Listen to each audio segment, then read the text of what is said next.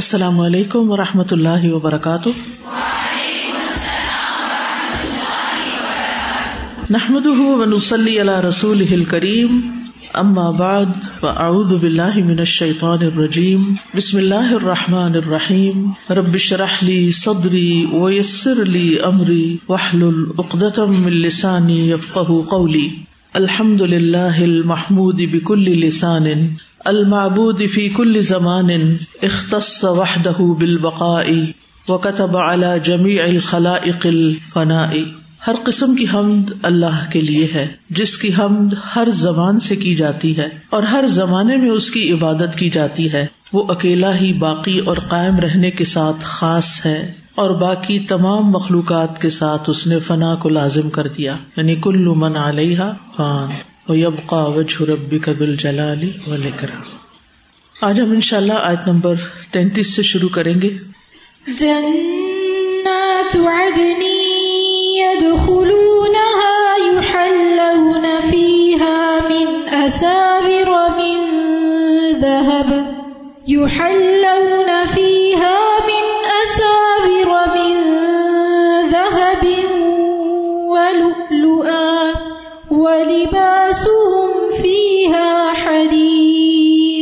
وہ ہمیشہ رہنے والے باغات میں داخل ہوں گے۔ وہاں انہیں سونے کے کنگنوں اور موتیوں سے آراستہ کیا جائے گا اور وہاں ان کا لباس ریشم کا ہوگا۔ یہ آیت سن کر کچھ لوگوں کے چہرے پر اسمائل آئی اور کچھ ادھر ادھر ہی دیکھتے رہے گویا انہوں نے سنا ہی نہ ہو۔ کتاب کی جب تلاوت کی جا رہی ہو تو پھر اس کو فالو بھی کرتے ہیں، اس کے معنی پر بھی غور کرتے ہیں۔ جنت کا ذکر ہو تو کیا کرنا چاہیے؟ خوشی کا اظہار کرنا چاہیے۔ یہاں کس کا ذکر کیا جا رہا ہے کہ وہ جنتوں میں داخل ہوں گے؟ اس سے پیچھے جو آیت گزری تھی، اس میں اللہ تعالیٰ نے فرمایا تھا کہ ثم اورثنا الكتاب الذين اصطفينا من عبادنا فمنهم ظالم لنفسه ومنهم مقتصد ومنهم سابق بالخيرات باذن الله۔ ٹھیک ہے؟ یہ تین گروہ ہیں کس کے؟ کتاب کے حاملین کے۔ کچھ ظالم ہیں جو جاہل ہیں، کتاب پڑھتے ہی نہیں۔ کچھ ایسے ہیں جو پڑھتے ہیں اور عمل کر لیتے ہیں اور کچھ چیزیں چھوڑ بھی دیتے ہیں اور کچھ ایسے ہیں جو پڑھتے بھی ہیں، عمل بھی کرتے ہیں اور آگے بھی پھیلاتے ہیں۔ تو ابویسلی ان کے درجات زیادہ بلند ہوں گے۔ لیکن الٹیمیٹلی یہ تینوں گروہ جنت ہی میں جائیں گے۔ اس سے ان لوگوں کے عقیدے کی نفی ہوتی ہے جو یہ کہتے ہیں کہ کبیرہ گناہ کا مرتکب کافر ہو گیا اور کافر ہمیشہ جہنم میں رہیں گے۔ یاد رکھیے جو بھی لا الہ الا اللہ سچے دل سے پڑھ لیتا ہے وہ بالآخر جنت ہی میں جائے گا، وہ ہمیشہ کافروں کی طرح جہنم میں نہیں رہے گا۔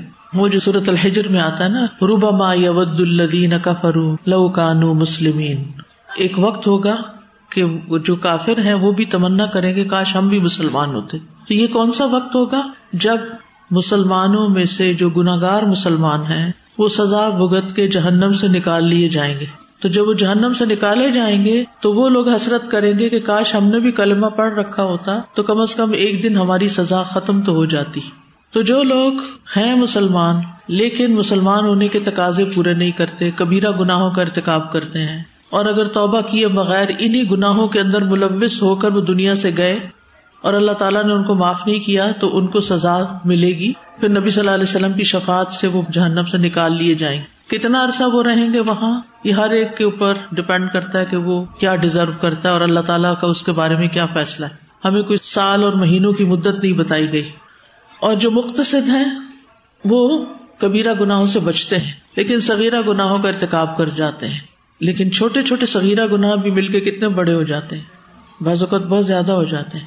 تو ایسے لوگ ہو سکتا ہے کہ حشر میں زیادہ ان کو انتظار کرنا پڑے جنت میں جانے کے لیے۔ لیکن تیسرا گروہ جو سابقون کا ہے، وہ یا تو بغیر حساب ہی جنت میں چلے جائیں گے، یا پھر یہ ہے کہ وہ آگے آگے ہوں گے۔ یعنی مختصدین کے بارے میں آتا ہے کہ ان کا حساب آسان ہوگا۔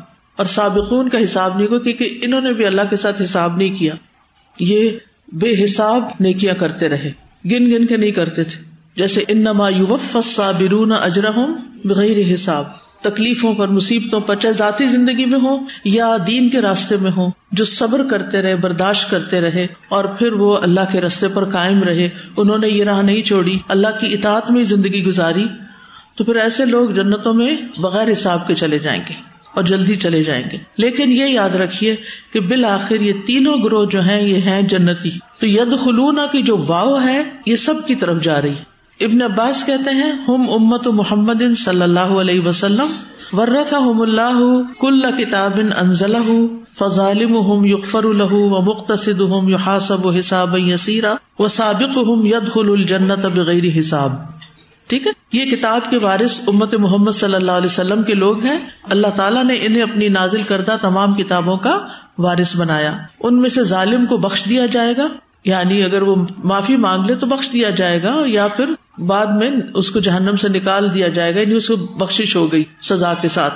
اور جو درمیانے ہیں، ان کا آسان حساب ہوگا۔ اور سبقت لے جانے والی جنت میں بغیر حساب کے داخل ہوں گے۔ یعنی فم الدین سبق بالخیراتی فلا الدین یدخلون الجنت بغیر حساب۔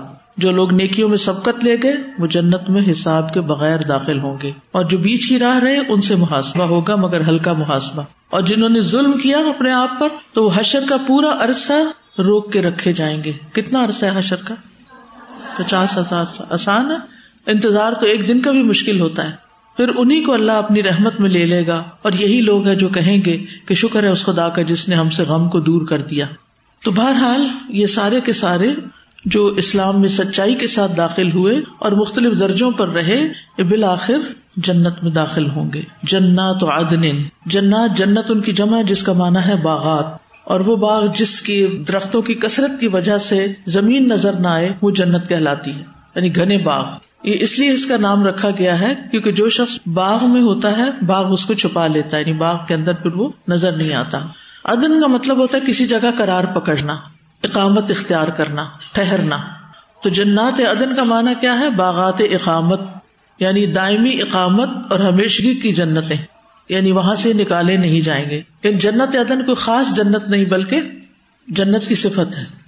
یعنی اللہ سبحان و تعالیٰ نے ہر جنت کو جنت عدن کہا ہے۔ جیسے سورت مریم میں آتا ہے جنت عدن نلتی واد الرحمان عبادہ بالغیب، ہمیشگی کے باغات ہیں جن کا رحمان نے اپنے بندوں سے بن دیکھے وعدہ کیا ہے۔ اور سورت فاتر میں کیا آ رہا ہے؟ جنات و ادنی ید خلون اور ید خلون کی ضمیر کس کی طرف جا رہی ہے؟ امت محمد صلی اللہ علیہ وسلم کی طرف، سب کی طرف۔ اسی طرح ایک اور جگہ پر آتا ہے سورت صف میں وہ مساق نطیبت فی جنات عدن۔ تو جنات عدن سے مراد ہمیشگی کے باغات۔ اور جنت کو اللہ تعالیٰ نے اپنے ہاتھ سے بنایا، جیسے چار چیزوں کو، عرش، قلم، آدم علیہ السلام اور جنت عدن۔ اور پھر باقی مخلوقات کو کس سے بنایا؟ کن کہ ٹھیک ہے؟ ابن کئیم اپنی کتاب حادل ارباہ میں کہتے ہیں، اللہ تعالیٰ کی اس مہربانی میں غور کرے کہ کیسے اللہ نے خاص طور پر اس جنت کے درختوں کو اپنے مخلوق کے لیے اپنے ہاتھ سے کاشت کیا اور آدم علیہ السلام کی اولاد میں سے افضل ترین لوگوں کو اہمیت دیتے ہوئے اور شرف بخشتے ہوئے ایسا کیا گیا اور اس مخلوق کی فضیلت کو ظاہر کرنے کے لیے۔ یعنی جس مخلوق کو اللہ نے اپنے ہاتھ سے پیدا کیا، وہ ساری مخلوقات سے افضل ہے۔ یعنی انسان کو اللہ نے اپنے ہاتھ سے پیدا کیا۔ تو وہ ساری مخلوق سے افضل ہے اور اس کا ٹھکانا بھی ساری مخلوق سے افضل ہے۔ جب یہ بات انسان جانتا ہے یا پڑھتا ہے یا سنتا ہے، تو پھر اس کا نتیجہ کیا ہونا چاہیے؟ خوش ہونا چاہیے اور خوش ہو کر شکر کرنا چاہیے۔ شکر کرتے ہوئے کیا کرنا چاہیے؟ اللہ تعالیٰ کی اطاعت کرنی چاہیے، عبادت کرنی چاہیے۔ اللہ تعالیٰ کی طرف رجوع کرنا چاہیے اتنا اللہ نے ہم پر احسان کیا کہ باقی مخلوق کو کن کہہ کے بنایا اور ہمیں آدم علیہ السلام جن سے پھر اولاد چلی، اپنے ہاتھ سے بنایا۔ اور جنت جو آخری ٹھکانا ہے آدم کی اولاد کا، وہ بھی ہاتھ سے۔ یہ انسان کے لیے عزت و شرف کا مقام ہے۔ لیکن جب انسان اللہ تعالیٰ کی نافرمانی کرتا ہے، اس خالق کی جس نے اس کو اتنا بہترین طریقے سے پیدا کیا، تو پھر اس کا ٹھکانا حاویہ ہے۔ پھر وہ جہنم میں جانے کے ہی لائق ہے۔ تو بہرحال وہ ایسے باغات میں داخل ہوں گے جو گہرے سایوں، خوبصورت پلواریوں، اچھلتی ندیوں، عالیشان محلات، آراستہ کیے ہوئے گھروں پر مشتمل ہوں گے، جن میں وہ ہمیشہ رہیں گے۔ وہاں کی زندگی اتنی خوبصورت ہوگی کہ کبھی وہ وہاں سے جانا ہی نہیں چاہیں گے۔ علماء یہ کہتے ہیں کہ یہ آیت قرآن مجید کی ان آیات میں سے ہے جو بہت امید دلانے والی ہیں۔ کہ اللہ نے ظالم مختصد اور سابق کا ذکر کرنے کے بعد کہا کہ جنات و ادنی ید خلو نہا کہ یہ سارے ہی جنت میں جانے والے ہیں۔ اور اس سے توحید اور لا الہ الا اللہ کی ویلو پتہ چلتی ہے کہ کتنا قیمتی ہے یہ کلمہ۔ اور کتنی خوش دلی سے اس کو ادا کرنا چاہیے۔ یعنی انسان کو اللہ کے سوا کسی کی عبادت نہیں کرنی چاہیے۔ اسی کے آگے جھکنا چاہیے۔ اسی سے سب کچھ مانگنا چاہیے۔ اسی سے سب سے زیادہ محبت کرنی چاہیے۔ اسی کے لیے سارے کام کرنے چاہیے۔ جنت میں ہوگا کیا؟ یو حل نفی من اصابر من یو حل یعنی انہیں پہنائے جائیں گے، زیورات پہنائے جائیں گے۔ من اصابرا اصابرا اسورا کی جمع ہے اور اسورا جو ہے وہ سور یعنی اس کا واحد سور ہے۔ اور جمع اسورا اور اصابر جم الجمو ہے۔ مراد ہے کنگن۔ اور لو وہ موتی ہوتا ہے جو سمندر سے نکلتا ہے، فیکٹریوں میں نہیں تیار ہوتا۔ نام تو لو ہے لیکن دنیا کی طرح نہیں ہوگا، اس سے کہیں زیادہ خوبصورت ہوگا۔ کیونکہ دنیا اور جنت کی چیزوں کے نام بس ملتے ہیں۔ کوالٹی بہت فرق ہوگی۔ تو وہ موتی جو ان کے لباس پر اور ان کے زیورات پر اور ان کے جسم پر آراستہ کیے جائیں گے۔ امیجن کریں۔ یعنی آپ نے کنگن بھی ایسے پہنے ہوئے ہوں جن میں موتیوں کا جڑاؤ ہو اور ہار بھی موتیوں کے ہوں اور جو لباس ہے اس پہ بھی موتی لگے ہوئے ہوں۔ کتنی خوبصورت ڈریسنگ ہوگی۔ اچھا آپ غور کریں گے کہ قرآن مجید میں جہاں کہیں جنت کے زیورات کا ذکر آیا ہے، وہاں کانٹوں اور ناک کے زیور اور چیزوں کا نہیں ذکر آیا۔ ہار بار کا نہیں آیا۔ کس کا آیا؟ کنگن کا اصاور چوڑیاں پہننا کس بات کی علامت ہوتا ہے؟ آرام یس یعنی وہاں پر پہننے کے بعد پھر کوئی کام نہیں ہوگا۔ نہ مردوں کا کوئی کام، نہ عورتوں کا کوئی کام۔ پھر چوڑیاں پہنے ہوئے ہوں گے سارے اور خوبصورت جڑاؤ والی۔ آپ نے دیکھا ہوگا نا کہ جب کوئی اہم کام کرنا ہوتا ہے، تو پھر ہم گھڑی چوڑیاں، یہ سب کچھ اتار کے رکھ دیتے ہیں۔ لیکن جنت میں کوئی کام ہی نہیں تو اتارنے کی ضرورت ہی نہیں۔ میں نے خود جب سے کمپیوٹر پہ کام کرنا شروع کیا تو چوڑیاں اتار دی۔ اب ہلکی سی پہنی ہے کہ جو اس کے ساتھ نہ ٹکرائے کیونکہ کام میں رکاوٹ بنتی ہے۔ آپ ٹائپ کر رہے ہیں اور ٹک ٹک ٹک ساتھ چل رہی ہے۔ تو جب کام کرنا ہوتا ہے تو پھر انسان زیورات میں لدا ہوا نہیں رہ سکتا، پھر زیور اتارنے پڑتے ہیں۔ دنیا کام کے لیے ہے اور وہاں آرام، وہ آرام کی جگہ ہے۔ جنت آرام کے لیے ہے۔ اس لیے جتنا ہو سکتا ہے یہاں کام کر لیں۔ جتنا ہو سکتا ہے یہاں تھکا لیں اپنے آپ۔ اور ایک ایک منٹ سے فائدہ اٹھائیں۔ ہاتھ پہ ہاتھ رکھ کے بیٹھ جانا، اس سے باتیں، اس سے باتیں، اس سے ملاقاتیں، اس سے کبھی کسی کے پاس کھڑے ہو جانا، کبھی کسی کے پاس کھڑے ہو جانا۔ یہ زندگی نہیں ہے، یہ اپنے آپ کو گنوانا ہے۔ عقل مند لوگ ایسی زندگی نہیں بسر کرتے۔ اگر جنت میں اعلیٰ درجے چاہیے، تو دنیا میں اعلیٰ درجے کے اعمال کرنے پڑیں گے۔ ٹھیک ہے نا؟ ورنہ جنت کے سو درجے ہیں اور ایک درجے میں اتنا فرق ہے کہ جتنا زمین اور آسمان کا فرق ہے۔ تو آپ خود سوچیں کہ کچھ لوگ کہاں سے کہاں بلندیوں پر ہوں گے اور ہر دفعہ جو اپ گریڈ ہوں گے تو اس کی کوالٹی اور اس کی خوبصورتی اور زیادہ ہوگی۔ یعنی صرف یہ نہیں کہ وہ کوئی ہائی رائز ہے اور کوئی ٹاور ہے اور اس میں کچھ لوگ پہلے فلور پہ رہ رہے ہیں اور کچھ سوویں فلور پہ رہ رہے ہیں۔ ایسا نہیں ہے۔ کیونکہ اس میں تو یہ ہوتا ہے نا جو عام طور پہ اپارٹمنٹ بنتے ہیں اپارٹمنٹ بلڈنگ اس میں سارے اپارٹمنٹ عام طور پہ ایک جیسے ہوتے سوائے پینٹ ہاؤس وہ تھوڑا سا اچھا ہوتا ہے۔ لیکن یہاں پر جنت میں صرف یہ نہیں کہ نیچے اور اوپر منزلیں ہیں، وہاں پر ہر منزل کا ایک اور ہی خوبصورت اور انوکھا اس سے اوپر کی منزل اور خوبصورت، اس سے اوپر اور خوبصورت، اور پھر اللہ تعالیٰ کا قرب بھی اسی حساب سے۔ حضرت آسیہ نے کیوں کہا تھا؟ رب نیلی اند کا بئی تنفل جن اندک پہلے کا آپ کے پاس، آپ کے قرب میں۔ اور اسی لیے کہا گیا نا کہ جب جنت کا سوال کرو تو کیا کرو؟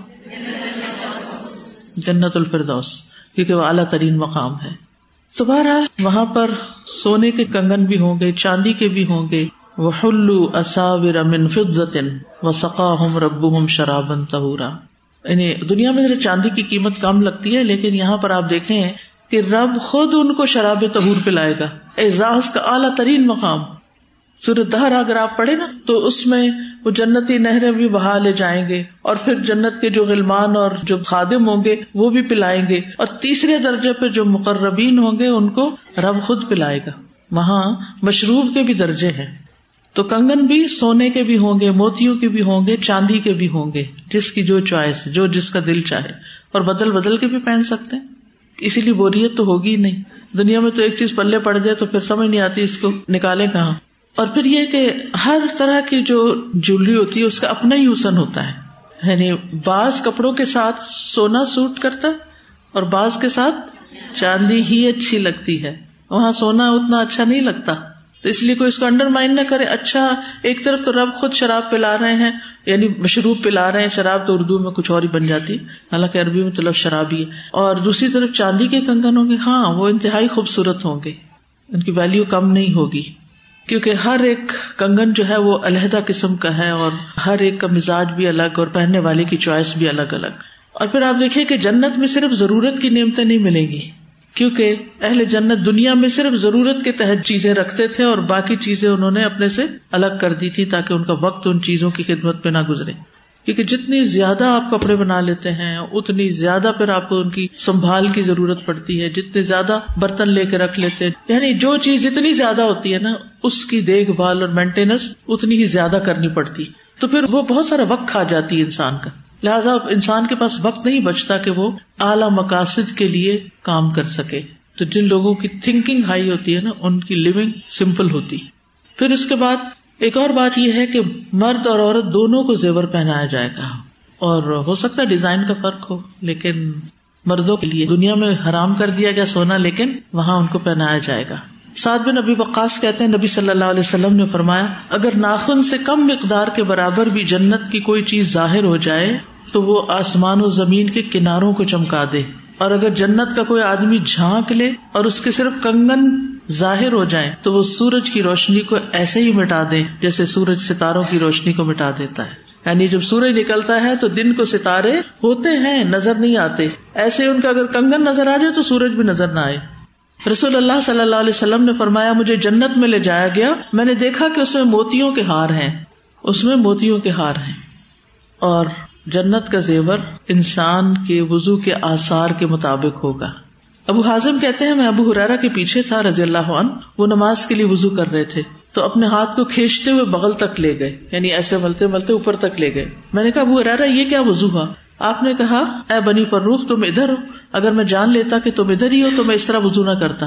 میں نے اپنے دوست محمد صلی اللہ علیہ وسلم سے سنا، آپ فرما رہے تھے، مومن کا زیور وہاں تک پہنچے گا جہاں تک وزو پہنچتا۔ ہے پھر فرمایا وہ لباس ہوں فیحا حریر ان کا لباس اس میں ریشم کا ہوگا یعنی جنت میں ریشمی لباس ہوگا۔ اور آپ دیکھیں کہ دنیا میں سب سے زیادہ کمفرٹیبل لباس ریشم کا ہوتا ہے۔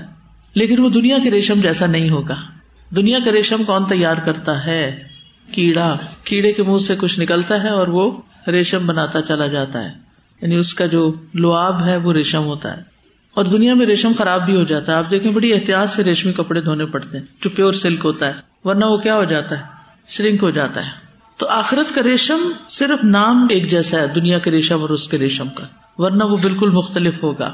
دنیا میں مردوں کے لیے ریشم بھی حرام کیا گیا لیکن جنت میں ان کو بھی الاؤ ہوگا، ریشم پہننا۔ یعنی دنیا میں جو چیزیں حرام کی گئی وہ وہاں پر حلال ہو جائیں گی۔ سورت الانسان میں آتا ہے دہر میں عالیہ ہم فیاب سند خدر و استبرقن و حلو اصاور من فدتن و سقا ہم رب ہم شرابن تہورا ریشم کے سبز کپڑے ہوں گے اور وہ چاندی کے کنگن پہنائے جائیں گے اور ان کا رب انہیں پاکیزہ شراب پلائے گا۔ ریشم باریک بھی ہوگا اور موٹا بھی ہوگا۔ اور سبز رنگ کے ریشم کا ذکر آتا ہے۔ ریشم کے رومال بھی ہوں گے، ریشم کے بچھونے بھی ہوں گے۔ متقین اللہ فروشن بتا انہا من استبرقن و جنل جنت ندان جنتی لوگ ایسے بچھونوں پہ تکیا لگائے ہوئے ہوں گے جن کے استر موٹے ریشم کے ہوں گے، خوبصورت بستر ہوں گے۔ ایک روایت میں آتا ہے، ابن مسعود کہتے ہیں کہ جس بستر کا اندرونی حصہ موٹے ریشم کا ہوگا تو بیرونی کیسا پھر ہوگا؟ یعنی اگر اندرونی اتنا خوبصورت ہے، جیسے رضائی موڑ کے سوتے ہیں نا، تو ایک اندر کی طرف ہوتا ہے نا، تو وہ عام طور پر کاٹن لگا دیتے ہیں یا کوئی گٹیا کپڑا لگاتے ہیں۔ اور جو اوپر کا ہوتا ہے وہ عام طور پر ویلویٹ یا کوئی شنگھائی یا کوئی خوبصورت کپڑا لگاتے ہیں۔ اوپر سے اچھا خوبصورت دکھائی دے۔ لیکن اندر جیسا بھی ہو۔ لیکن جنت میں اندر ریشم ہوگا تو پھر باہر کیا ہوگا؟ تو اس سائز سے پتہ چلتا ہے کہ امت محمد صلی اللہ علیہ وسلم کے لیے خوشخبری ہے کس بات کی؟ جنت میں جانے کی۔ اسی طرح متضلاع اور خوارج کے باطل عقائد کا رد بھی ہے۔ متضلاع کہتے ہیں نفس پر ظلم کرنے والے کو بھی اپنے عزن میں جنت میں داخل کرے گا۔ خوارج کبیرہ گناہوں کو کفر سمجھتے ہیں۔ تو ان دونوں کا رد کیا گیا۔ اور اس سے یہ پتا چلتا ہے کہ توحید پر مرنے والا بالآخر جنت ہی میں ہمیشہ رہے گا۔ اور زیورات پہننے کا مقصد خوبصورتی کا اظہار کرنا، خوبصورت لگنا، لیکن اس بات کی بھی علامت کہ کوئی کام کاج نہیں ہوگا، کوئی مشقت نہیں ہوگی۔ یہ تو چند چیزوں کا ذکر ہے نا؟ ویسے تو آتا ہے لہم فی ہا ما یشا ربی جنتیوں کو اپنے رب کے پاس کیا ملے گا؟ جو وہ چاہیں گے سب مل جائے گا۔ وقالوا الحمد لله وقالوا الحمد لله الذي أذهب عنا الحزن۔ إن ربنا لغفور شكور اور وہ کہیں گے، اس اللہ کا شکر ہے جس نے ہم سے ہم و غم دور کر دیا۔ یقیناً ہمارا رب بخشنے والا قدر دان ہے۔ یعنی اہل جنت جب اللہ تعالیٰ کے تمام وادوں کو اپنی آنکھوں سے پورا ہوتے دیکھ لیں گے، تو بے ساختہ ان کی زبانوں پر اللہ کی حمد آ جائے گی۔ اللہ کا شکر ہے کہ ہم اپنے رب کے وادوں پہ جیے۔ ہم نے اپنے رب کے وادوں کے مطابق کام کیے اور وہ ہماری امیدوں سے کہیں بڑھ کے پورے ہوئے اور اس نے ہمارے سارے غم دور کر دیے۔ اب نہ ماضی کا کوئی پچھتاوا ہے اور نہ مستقبل کا کوئی خوف ہے، کوئی اندیشہ نہیں ہے۔ اور اس نے ہماری ساری کوتاہیوں سے درگزر فرمایا اور ہماری نیکیوں کو قبول کر لیا۔ وقال الحمد للہ یہاں وہ شکر للہ نہیں کہیں گے بلکہ کیا کہیں گے؟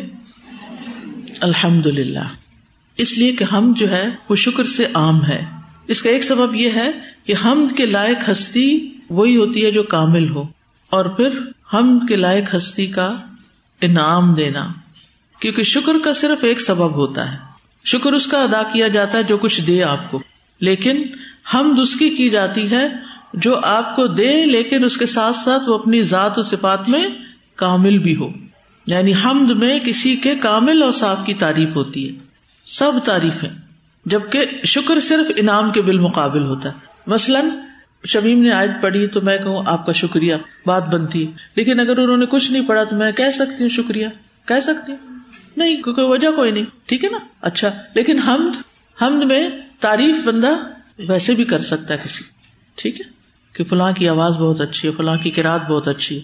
لیکن ہم جو ہے نا، وہ جامع لفظ ہے، جس میں انعام بھی ہے اور وہ اپنی ذات میں قابل تعریف بھی ہے۔ جس کا ہم شکر ادا کرتے ہیں، ضروری نہیں کہ وہ اپنی ذات میں کامل ہو یا قابل تعریف ہو۔ اور جہاں تک حزن کا تعلق ہے، تو حزن کہتے ہیں کسی چیز کے ہاتھ سے نکل جانے کی وجہ سے جو کیفیت دل میں پیدا ہوتی ہے، جس کو غم کہا جاتا ہے۔ اصل میں دنیا میں انسان کے پاس جو کچھ بھی ہے، وہ اس کے ہاتھ سے نکل جانے والا ہے۔ دنیا میں انسان کے پاس جب تک کوئی نعمت نہیں ہوتی، اس کو غم رہتا ہے۔ اور جب نعمت مل جاتی ہے، تو ہاتھ سے نکلنے کا خوف لگ جاتا ہے۔ اور پھر جب نکل جاتی تو پھر غم لگ جاتا ہے۔ دنیا کی کسی بھی چیز کا آپ دیکھیں کہ مزہ پورا نہیں ہے۔ نہیں ہے تو غم ہے۔ چلی گئی تو غم ہے۔ اور جتنی دیر رہی فکر ہی فکر ہے۔ تو وہاں پر یعنی موت بھی ذبح کر دی جائے گی۔ نہ تو موت نے آنا ہے۔ اور نہ چیزیں اور نعمتیں ان کے ہاتھوں سے چھنے گی۔ تو اس لیے نہ غم ہوگا، نہ خوف ہوگا۔ نہ ان کی خوبصورتی میں کمی ہوگی۔ نہ ان کے کھانے پینے میں کمی ہوگی۔ نہ ان کی قوت اور جوانی میں کمی ہوگی۔ نہ ان کی لذت میں کمی ہوگی۔ نہ ان کو کسی قسم کی فکر ہوگی کہ ہمیں یہاں سے نکال نہ دیا جائے۔ مثلاً اگر آپ کرائے کے گھر میں رہتے ہیں نا، اور اتفاق سے آپ کو کوئی ایسا گھر مل جاتا ہے جو آپ کو بہت اچھا لگتا ہے، لیکن ساتھ ہی کیا فکر لگ جاتی؟ پتہ نہیں کب لے لیں گے واپس۔ تو آپ پوری طرح نہیں انجوائے کر سکتے۔ جنت ایک دفعہ مل گئی تو واپس کسی نے نہیں لینی۔ تو اس لیے وہ اللہ تعالیٰ کا بہت شکر ادا کریں گے کہ الحمد للہ جس نے ہمیں یہ ساری نعمتیں دی۔ اور حزن میں ال جو ہے، الحزن، یہ استغراق کے لیے ہر طرح کا غم، ہر طرح کے غم دور کر دیے۔ دنیا میں انسان کسی بھی مقام پر پہنچ جائے، بادشاہ بن جائے، بہت بڑا عالم بن جائے کوئی ولی اللہ بن جائے۔ یعنی جو بھی اعلیٰ اعلیٰ مقامات ہوتے ہیں، دنیاوی یا دینی اعتبار سے وہ انسان کو اگر مل جائیں تو بھی انسان رنج و غم سے چھٹکارا نہیں پا سکتا۔ بہت سے لوگوں کو دیکھا گیا ہے کہ وہ دین کی طرف آتے ہیں، ان کو بڑی خوشی ملتی ہے، پڑھنے پڑھانے لگ جاتے ہیں۔ لیکن کوئی چیز زندگی میں پیش آ جاتی ہے کہ غم کا شکار ہو جاتے ہیں۔ اور وہ ان کے بس کی بات نہیں ہوتی۔ اس سے نکلنا ایک اور مشکل بات ہوتی ہے۔ تو آخرت میں ایسی کوئی فلکچویشن نہیں ہوگی آپ کے مزاج میں، نہ ہی بیچ میں کوئی غم آئے گا۔ اور اگر ہزن دنیا کے غم تھے تو دنیا میں کون کون سے غم ہے سب سے بڑا غم کیا ہے ہمارا؟ سوچے اپنے بارے میں سوچے میرا سب سے بڑا غم کیا ہے؟ میں اپنا بتا دیتی۔ کہ میرا کیا بنے گا؟ آگے کیا ہوگا؟ سب سے بڑی فکر جو آتی ہے نا، وہ یہ کہ مرنے کے بعد کیا ہوگا؟ موت کے وقت کیا ہوگا؟ موت کیسی ہوگی؟ اور موت کے بعد اگلے مرحلے کیا ہوں گے؟ الحمد للہ کہ ہم قبرستان کے قریب رہتے ہیں نا، تو جب یہاں سے گزرتے ہیں تو آخرت کی یاد اور اچھی طرح آتی ہے اور یہی احساس ہوتا ہے کہ پتہ نہیں اس میں سے کس قبر والے کے ساتھ کیا ہو رہا ہے، ہمیں تو کچھ پتا نہیں۔ اوپر سے تو سب ایک جیسی نظر آ رہی ہے نا، اندر پتہ نہیں کیا ہو رہا ہے۔ پتہ نہیں کس کیفیت میں ہے۔ تو وہاں تو جانا ہی ہے نا۔ پتہ نہیں کیا ہوگا۔ پھر اسی طرح اس کے بعد دنیا میں اور کچھ چیزیں ہوتی ہیں۔ انسان کو جتنی زیادہ ان چیزوں سے محبت ہوتی ہے، ان کے بارے میں یا ان کے نقصان کے بارے میں سوچ کے بھی غم بھی اتنا ہی ہوتا ہے۔ دنیا کے کاموں کی تھکاوٹیں، پریشانیاں اور فکر اس بات کی، کل کیا ہوگا، کہاں سے کھائیں گے، کیا پہنیں گے، کہاں رہیں گے، وغیرہ وغیرہ۔ پھر اسی طرح بعض اوقات کچھ جگہوں پر لوگوں کو گھر سے نکالے جانے کا خوف ہوتا ہے، جنگ کا خوف ہوتا ہے، ظالم حکمرانوں کا خوف ہوتا ہے۔ رسک روزگار کا فکر ہوتی ہے کہ کہاں سے ملے گا۔ تو وہاں پر ایسا کوئی غم نہیں ہو، کسی قسم کی کوئی پریشانی نہیں ہوگی۔ دنیا میں اگر کوئی پریشانی آپ پر ہو نا، تو جنت کو یاد کر لیا کرے کہ چلو اٹھو، کوئی کام کرو۔ جو اہل جنت والے کرتے ہیں، یہ تو دنیا کے ساتھ ہی پریشانی، جس دن مریں گے، یہ بھی ختم ہو جائے گی۔ اگلے مرحلے تو اس سے بھی بڑے ہیں۔ تو وہاں پر اہل جنت جو ہیں، جب وہ جنت میں پہنچیں گے تو کیا کہیں گے؟ قالو انا کنہ قبل فی اہل نا مشفقین، فمن اللہ علینا و وقانا عذاب السموم۔ تو کہیں گے، بے شک ہم اس سے پہلے اپنے گھر والوں میں ڈرنے والے تھے۔ بس اللہ نے ہم پر احسان کیا اور ہمیں نہایت گرم ہوا کے عذاب سے بچا لیا یعنی جہنم کی لو سے بچا لیا۔ پھر اسی طرح آپ دیکھیں کہ دنیا میں عذاب سے بے خوف رہنے والے جو ہیں، وہ وہاں بے خوف نہیں رہ سکیں گے۔ اللہ تعالیٰ بند مومن پر دو غم نہیں جمع کرے گا، دو خوف نہیں جمع کرے گا۔ ٹھیک ہے؟ جو دنیا میں آخرت کی فکر میں رہیں گے، وہ وہاں جا کر دنیا کے غم اور آخرت کے غم سے نکل جائیں گے۔ لیکن جو لوگ آخرت کو بھول کر صرف دنیا ہی کے پیچھے بھاگ رہے ہیں، یا دنیا ہی کے غم رکھتے ہیں، تو ممکن ہے کہ ان کو وہاں کے غم دیکھنے پڑے کیونکہ سورت الانشقاق میں بھی آتا ہے نا کہ ان کا نفی اہل ہی مسرورا، وہ اپنے گھر والوں میں بڑا خوش تھا۔ اس کو کوئی فکر پرواہ نہیں تھی، کوئی غم نہیں تھا۔ پھر اسی طرح دنیا میں رہتے ہوئے اہل جنت کی صفات ان کے اندر تھی یعنی اہل جنت دنیا میں مسلسل کام کرنے والے لوگ تھے۔ کیونکہ آتا نا کہ جنت کا چاہنے والا سو نہیں سکتا۔ اس کا یہ مطلب نہیں کہ وہ کبھی نہیں سوتا۔ اس کا مطلب مفہوم کیا ہے؟ کیا محاورہ یہ؟ جنت کا چاہنے والا کبھی سو نہیں سکتا یعنی غافل نہیں ہو سکتا یا بے فکر نہیں ہو سکتا۔ جنتیوں کے سارے غم اس وقت ختم ہو جائیں گے جب موت کو ذبح کر دیا جائے گا۔ اور جہنمیوں کے سارے غم ہمیشہ کے لیے آ جائیں گے۔ ان کے غموں میں اضافہ ہو جائے گا جب ان کے سامنے موت کو ذبح کیا جائے گا۔ ان نہ ربنا لغفور ان شکور۔ بے شک ہمارا رب البتہ بہت ہی بخشنے والا، بڑا ہی قدر دان ہے۔ یعنی کس کو بخشنے والا؟ بتائیے، کیا بخشنے والا؟ گناہوں کو بخشنے والا ہے۔ اور شکور، اطاعت کی قدر دانی کرنے والا ہے۔ یہ دونوں کون سے سیگے ہیں؟ مبالغے کے یا صفت مشبہ کے۔ یعنی بہت زیادہ اللہ تعالیٰ قدر دان ہے اور بہت زیادہ معاف کرنے والا ہے۔ تو اس سائز سے یہ پتا چلتا ہے کہ جنتیوں کے لیے کمال سرور ہوگا اور غم کی مکمل نفی ہے۔ پھر اہل جنت اللہ کی تعریف بیان کریں گے الحمد للہ کہیں گے۔ پھر اہل جنت دنیا کے تمام غموں کو بھلا دیں گے۔ اور اگر ان کا کوئی رشتے دار جہنم میں چلا گیا، اس کا بھی غم نہیں ہوگا ان کو۔ ورنہ تو انسان چین سے بیٹھ ہی نہ سکے۔ اور غم جو ہے، یہ بذات خود ایک آزمائش ہے انسان کے لیے۔ لہٰذا ہمیشہ غم سے پناہ مانگنی چاہیے۔ کون سی دعا ہے اس کے لیے؟ اللہ بک من الحم والحزن والعجز والکسل والجبن والبخل وغلع الدین وغلبت الرجال. الذي أحلنا دار المقامة من فضله لا يمسنا فيها نصب ولا يمسنا فيها لغوب. جس نے اپنے فضل سے ہمیں ہمیشہ کے رہنے کے گھر میں اتارا جہاں ہمیں نہ مشقت اٹھانی پڑتی ہے اور نہ تھکاوٹ لاحق ہوتی ہے۔ یعنی وہ اللہ تعالیٰ کی تعریف کو تھوڑا اور الیبوریٹ کریں گے کہ سب تعریفیں اللہ کے لیے ہیں، جس نے اپنے فضل و کرم اور اپنی رحمت سے ہمیں یہ مقام عطا کیا۔ ہمارے اعمال ایسے نہیں تھے کہ جس سے ہم اس مقام کو حاصل کر سکتے۔ اور یہ کہ ہم ایسے گھر میں آئے ہیں جو ہمیشہ کا ہے، جس میں کوئی تھکاوٹ نہیں، کوئی بوریت نہیں۔ یعنی سارا کریڈٹ کس کو دیں گے؟ اللہ تعالیٰ کو. اللہ بھی احلنا، وہ جس نے ہمیں داخل کیا، بسایا دار المقامتی دار المقامہ کا مطلب جنت، کیونکہ اس میں مستقل رہنا ہے، قرار پکڑنا ہے۔ کوئی وہاں سے نکالا نہیں جائے گا اور کوئی نکلنا بھی نہیں چاہے گا۔ من فضل ہی یہاں من سبب کا مانا دے رہا ہے۔ یعنی اللہ کے فضل کے سبب سے جو اس نے ہم پر مہربانی کی۔ اگر وہ مہربانی نہ کرتا تو ہم اس مقام تک نہیں پہنچ سکتے تھے۔ حقیقت یہ ہے کہ ہم پر کوئی بھی جو مہربانی ہوتی ہے، وہ دراصل اللہ تعالیٰ ہی کی طرف سے ہوتی۔ اور یہ بات ہمارے دل کے اندر رچ بس جانی چاہیے، اندر اتر جانی چاہیے۔ چھوٹی سے چھوٹی نعمت ملے، چھوٹی سے چھوٹی خوشی ملے، فوراً اللہ کا شکر ادا کرے۔ اللہ نے یہ دیا کچھ بھی معاملہ ہو، پہلا لفظ ہمارے منہ پر اللہ ہی کا ذکر آنا چاہیے۔ مثلاً آپ کے ہاتھ سے کوئی چیز گر گئی تو آپ کیا کہیں گے؟ ہاں، ابھی تو سوچ کے بتا رہے، کہتے ہیں؟ کیا کہتے ہیں؟ اچھا بہت اچھے لوگ ہیں اللہ کرے، ایسا ہی ہو۔ ہائے امی، ہائے ابو، یہ تو نہیں کہتے؟ چلیے آپ چیک کیجیے گا اپنے آپ کو۔ دیکھیں، یہ جو ہمارے انسٹنٹ ریسپانس ہوتے ہیں نا، ان کو ہمیں چیک کرنے اور چینج کرنے کی ضرورت ہے۔ کبھی ہم کہتے ہائے ہائے، کبھی کہتے او ہو کبھی کہتے یہ کیا؟ یعنی ایک دم جو ہماری آگے سے ریئیکشن ہوتا ہے نا، ہمیں اس کی بھی اصلاح کی ضرورت ہے۔ امام احمد بیمار تھے تو ان کے منہ سے آہ نکلی نا۔ تو جو ان کی عیادت کرنے ایک اور اسکالر آئے ہوئے نے کہا کہ یہ بھی لکھا جاتا ہے۔ تو اس لیے امال نامے میں اس سے بہتر لفظ لکھایا جائے۔ تو لا یمسنا فیحا نصب ولا یمسنا فیحا لغوب۔ نصب کہتے ہیں تاب کو، تھکاوٹ کو۔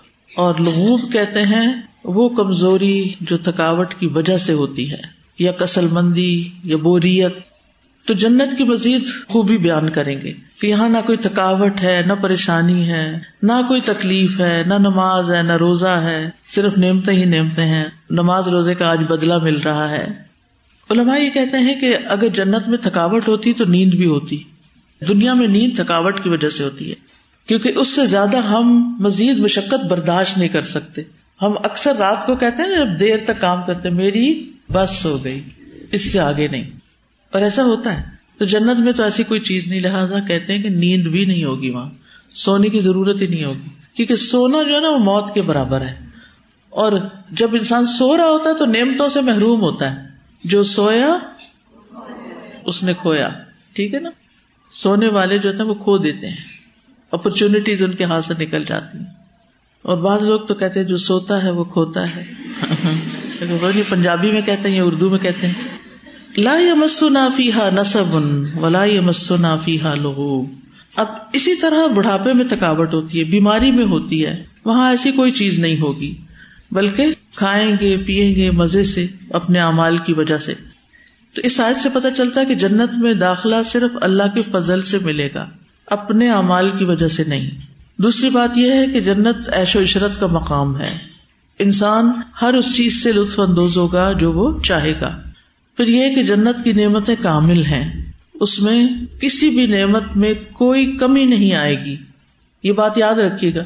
کیا کہا میں نے؟ جنت کی نعمتیں کامل ہیں۔ اس میں کسی نعمت میں کمی نہیں۔ دنیا میں کیا ہوتا ہے؟ کوئی نعمت آپ کو ملتی ہے، پھر آہستہ آہستہ اس میں کمی آ جائے آہستہ آہستہ آپ اس سے بور ہو جاتے ہیں۔ آپ دیکھیں دس سال پہلے آپ نے کوئی کپڑا خریدا ہو اور اتفاق سے کہیں رہ گیا ہو نا الماری وغیرہ میں اور اب آپ نکال کے کہ میں اس کو پہنوں تو کہ ہائے میں یہ پہنتی تھی۔ یعنی ہم ہر نئی چیز کو انجوائے کرتے ہیں، تھوڑی دیر کے بعد وہ نگاہوں سے اتر جاتی۔ جنت کی کوئی چیز نگاہوں سے نہیں اترے گی۔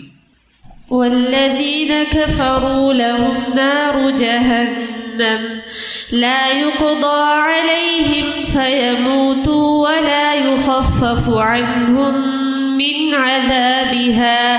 كذلك نجزي كل كفور.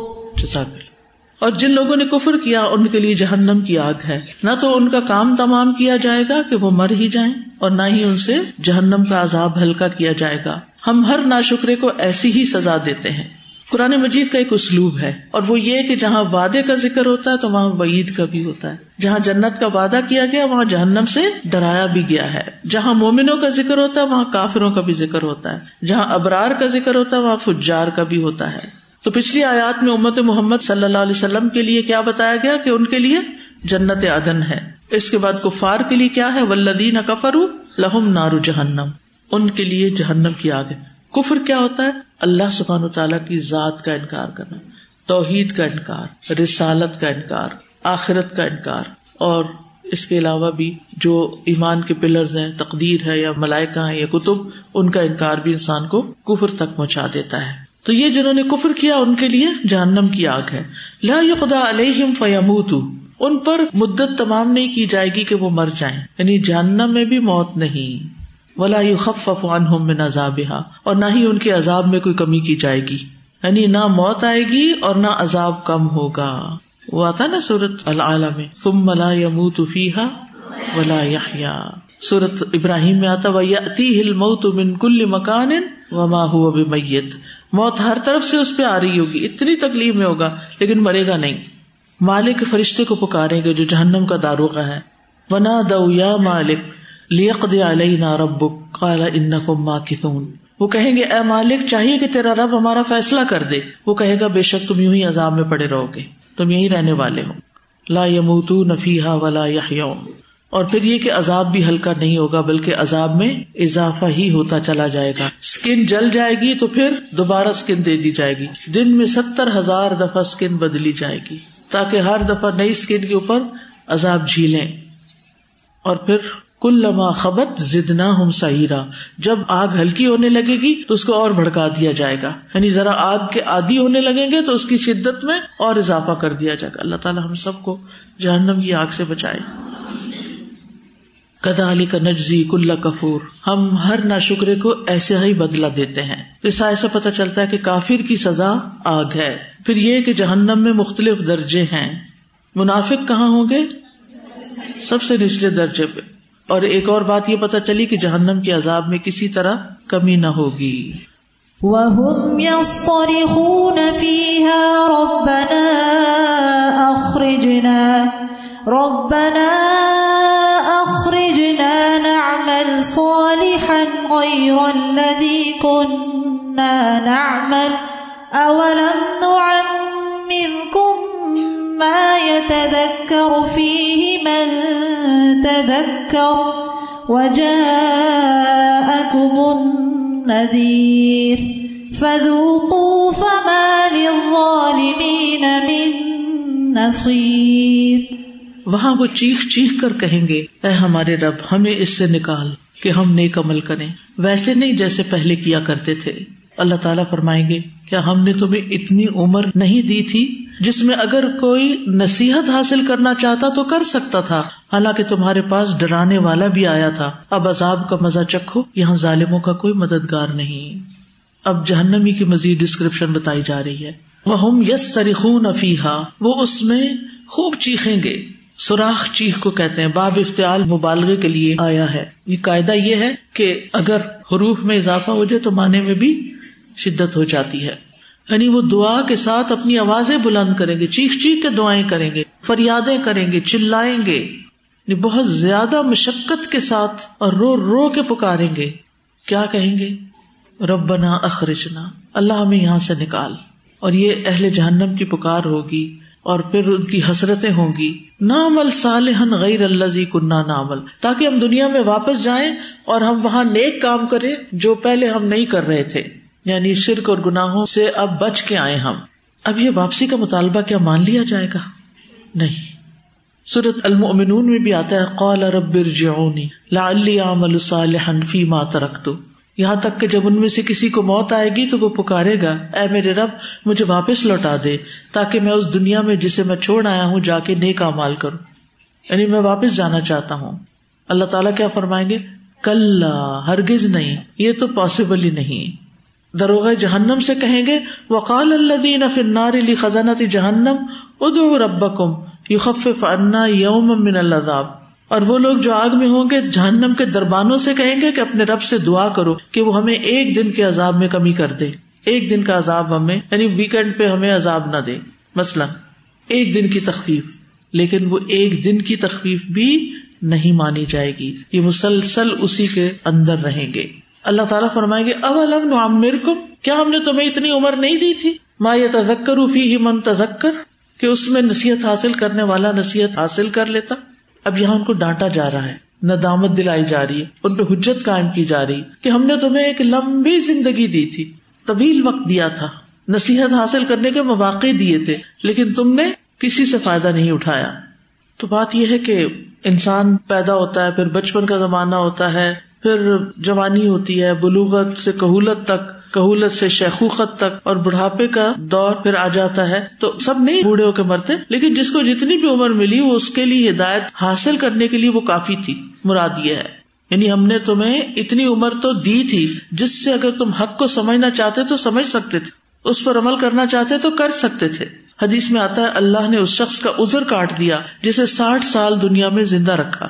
یعنی جو ساٹھ سال کا ہو جائے اور نمازیں نہ پڑھے اور اللہ کی طرف رغبت نہ کرے، تو پھر تو اس کا حال بڑا ہی خراب ہے۔ یعنی جو شخص بھی بلوغت تک پہنچ گیا، عقل سمجھ سے کام لینے لگا، لیکن پھر جان بوجھ کے کفر پہ اڑا رہا، تو اس کو یہ کہا جائے گا۔ حضرت علی نے فرمایا، وہ عمر جس پر اللہ نے گناگار بندوں کو آر دلائی، وہ ساٹھ سال ہے۔ ماں یا تزکر روفی ہی من تزکر ہم میں سے کوئی شخص یہ بہانا نہیں کر سکتا کہ مجھے پتا نہیں چلا تھا۔ جب ہمارے دل میں کسی چیز کی طلب پیدا ہوتی ہے تو ہم پتا کر لیتے ہیں نا، بندے بندے سے پوچھتے ہیں اور منزل تک پہنچ ہی جاتے ہیں اور لے ہی آتے ہیں اس چیز کو، چاہے کتنی مہنگی ہو، کہ اس وقت یہ نہیں دیکھتے اس کی قیمت کیا ہے، اس وقت کیا دیکھتے کہ ہماری ضرورت پوری کرنے والی ہے۔ یعنی مراد اس سے یہ ہے کہ اللہ تعالیٰ نے تمہیں باشعور زندگی دی تھی، اتنی زندگی دی تھی کہ جس میں تم حقیقت کو پہچان کر پچھلی زندگی پر توبہ کر لیتے۔ وہ جہاں اکم النویر اور تمہارے پاس خبردار کرنے والا بھی آ گیا تھا۔ نذیر جو ہے، یہ عام لفظ ہے۔ ٹھیک؟ جس میں رسول اور اس کے نائب کے علاوہ وقتاً فوقتاً پیش آنے والے حوادث بھی شامل ہوتے ہیں۔ ان سب سے بندہ عبرت حاصل کر سکتا ہے۔ وہ جہاں کم النظیر اس کے بارے میں پانچ اقوال بیان کیے گئے ہیں۔ نمبر ایک، محمد صلی اللہ علیہ وسلم اور جو بھی خبردار کرے، وہ نذیر ہوتا ہے، جو لوگوں کو آگاہ کرے۔ نمبر دو، بڑھاپا۔ بعض سلف نے سفید بالوں کو بھی ان نذیر میں شامل کیا، کیونکہ وہ بھی زندگی کی مہلت ختم ہونے کی طرف اشارہ ہوتا ہے، خبردار کر رہا ہوتا ہے۔ تیسرا مانا اس کا بخار کیا ہے۔ چوتھا مانا اہل و اقارب کی موت یعنی جب کوئی اور فوت ہوتا ہے تو اس وقت تمہیں ڈرنا چاہیے کہ اب تمہاری بھی باری آنے والی ہے۔ اور پانچویں چیز کامل عقل۔ تو اس آیت میں دو ازر بیان ہوئے یعنی ایک یہ کہ تمہاری دعا اس لیے نہیں قبول کی جا سکتی کہ تمہیں اتنی عمر تو دے دی گئی تھی جو تذکیر کے لیے کافی تھی۔ اور دوسری بات یہ ہے کہ تمہارے پاس باہر سے بھی ایسے پیغام آئے، لوگ آئے کہ جنہوں نے تمہیں سیدھی راہ پہ لگانے کی کوشش کی۔ تو پھر اہل جہنم کیا کریں گے؟ اقرار کر لیں گے۔ تو کہا جائے گا فضوق چکھو عذاب کا مزہ۔ فمال ظالمین امن نصیر۔ ظالموں کا کوئی بھی مددگار نہیں ہے اب۔ نصیر ناصر کا ایک ہی معنی ہوتا ہے۔ وہ جو شر سے حفاظت کرے اور خیر پر مدد کرے۔ تو بہرحال یہاں پر جہنمیوں کی احانت کی گئی ہے اور پھر یہ بھی واضح کر دیا گیا کہ ان کے لیے کوئی بھی چھڑانے والا نہیں آئے گا۔ اور جہنمیوں کی پکار بھی بالکل بے فائدہ ہوگی۔ ان کی دعا قبول نہ ہوگی۔ تو اس سائز سے کیا باتیں پتا چلی آپ میں سے کوئی بتائے گا؟ کیا سیکھا؟ ذرا سا غور کرے تازہ یہ بہت ویوڈ سی آیا تھا لائک امیجن کرا رہی ہے کہ چیخیں. انسان اگر دیکھے، اپنے ارد گرد بھی زندہ ہے جب، کہ چیخیں جو ہوتی ہیں وہ انسان کو اچھی نہیں لگتی. اور وہاں پہ اللہ تعالیٰ چاہے جنت کا ذکر ہو رہا ہے، جہنم کا ہو رہا ہے، بہت ایک امیجنیشن والی چیزیں بہت ڈیٹیلز میں جا رہے ہیں. جیسے ہمیں پتا ہوتا ہے کہ ابھی آپ کی کلاس ہے، ہمیں کنفرم ہے کہ آپ کی کلاس ہے، کیونکہ ہم امیجن کر سکتے ہیں. تو جب اللہ ہمیں بتا رہے ہیں امیجن کروا کے صحیح ڈیٹیلز میں، تو اس کا مطلب ہے کہ یہ آنی اور ہمیں اس پہ بلیف ہونا چاہیے اسی طرح سے. بالکل۔ استاذہ جو زندگی میں آنے والے حوادث ہیں ان کو بھی اہمیت دینی چاہیے۔ وہ بھی نظیر ہے بالکل بالکل یعنی کہ جو ازمائشیں آتی ہیں تکلیفیں آتی ہیں ایسے نقصان آتے ہیں کہ وہ اس کو ہلا کے رکھ دیتے ہیں کہ جانے والی۔ اسی طرح جو ہمارے پیارے دنیا سے ہم سے پہلے چلے جاتے ہیں وہ بھی ہمارے لیے ایک وارننگ ہوتی ہے کہ ایک دن تم نے بھی اس چار پائی پہ ہونا ہے۔ استاذہ پہلی تو یہ ہے نا ساری یہ باتیں کر کے۔ پھر جیسے کہتے ہیں نا اسٹیمپ لگائی وہ کہہ رہے کہ وہاں تمہارا کوئی مددگار بھی نہیں ہوگا۔ یعنی کوئی سہارا نہیں کوئی کچھ نہیں ورنہ یہاں پہ ہمیں کوئی پرابلم ہوتی ہے کبھی ہم اس سے کہ کبھی اس سے کہ یا کوئی نہ کوئی سولوشن ڈھونڈ لیتے ہیں لیکن وہاں کوئی مددگار نہیں بس اسٹیمپ لگا دی۔ جس میں کوئی تبدیلی نہیں ہوگی اب۔ استاذہ جی یہ بات بھی اسے پتہ چلتی ہے کہ کوئی عذر ہم پیش نہیں کر سکیں گے۔ کوئی جسٹیفیکیشن جیسے دنیا میں ہم ہر کام کی کوئی نہ کوئی جسٹیفیکیشن نکال لیتے ہیں وہاں پر کوئی عذر نہیں ہوگا جی۔ یہاں پہ جب اللہ تعالیٰ نے فرمایا نا کہ کزالی کا نزیک اللہ کفور تو اسے پتہ چلتا ہے کہ کافر سب سے بڑا نا شکرا ہوتا ہے۔ یعنی اس کو عقل ملی اس کے سامنے سب کچھ چیزیں تھیں سمجھتا تھا سب کچھ لیکن اس کے باوجود اس نے اسی ہستی کو ہی نہیں مانا۔ اور آپ کی اس بات سے مجھے یاد ہے کہ جنتی کیا کہیں گے؟ الحمد للہ جی۔ کہ وہ شکر گزار لوگ ہیں۔ اور یہاں سب سے بڑی مشکل کیا ہے کہ نا شکرا کہ اپنے خالق کو نہیں پہچانا اور اس کی بات ہی نہیں مانی۔ تو موت کے وقت کی ندامتوں اور حسرتوں سے بچنے کے لیے ہمیں آج سے ہی عمل شروع کر دینا چاہیے۔ اپنا محاسبہ کرنا چاہیے، جو کمیاں کوتاہیاں ہیں اپنے اندر سے دور کرنی چاہیے، جو اپنی ذمہ داریاں ہیں ان کو معلوم کرنا چاہیے اور ان کو بہترین طریقے سے ادا کرنا چاہیے۔ اور جس شخص کو اللہ نے دنیا میں عقل سمجھ دے دی، پھر قیامت کے دن اس کے لیے کوئی ازر نہیں۔ اللہ تعالیٰ پوچھیں گے اب علم نو امیر کو؟ سوال کریں گے تمہیں عمر نہیں دی تھی؟ تمہارے پاس انف ٹائم نہیں تھا سمجھنے، سوچنے کے لیے؟ جس میں عقل والا تو سمجھ ہی سکتا تھا۔ لیکن ہمیں سمجھ کیوں نہیں آتی؟ اس کی کیا وجہ؟ ہم اپنے آپ سے پوچھیں۔ نا کیا ہمیں یقین نہیں؟ اور کتنا کلیئرلی بتا دیا گیا کہ کتنے طرح کے لوگ ہوں گے، کچھ ظالم بھی ہوں گے، کچھ مختصد ہوں گے۔ ہم کہاں ہیں؟ ڈیفینیشن تو کل میں نے آپ کو بتا دی تھی اور مائنڈ میں ابھی گروپ میں پوسٹ کر دیا، جس میں ساری وہ موٹی موٹی باتیں اس میں لکھی ہوئی ہیں کہ آپ اس کو دیکھ لیں، کہ وہ اس کو یاد رکھے کہ ظالم کون ہے اور مختصد کون ہے اور سابق کون ہے؟ ٹھیک ہے؟ آج کے لیے اتنا ہی کافی ہے۔ وہ آخر داوانا ان الحمد للہ رب العالمین۔ سبحان اللہ و بحمد کا اشد اللہ اللہ اللہ انت۔ استخر کا و اطوب السلام علیکم و رحمۃ اللہ وبرکاتہ۔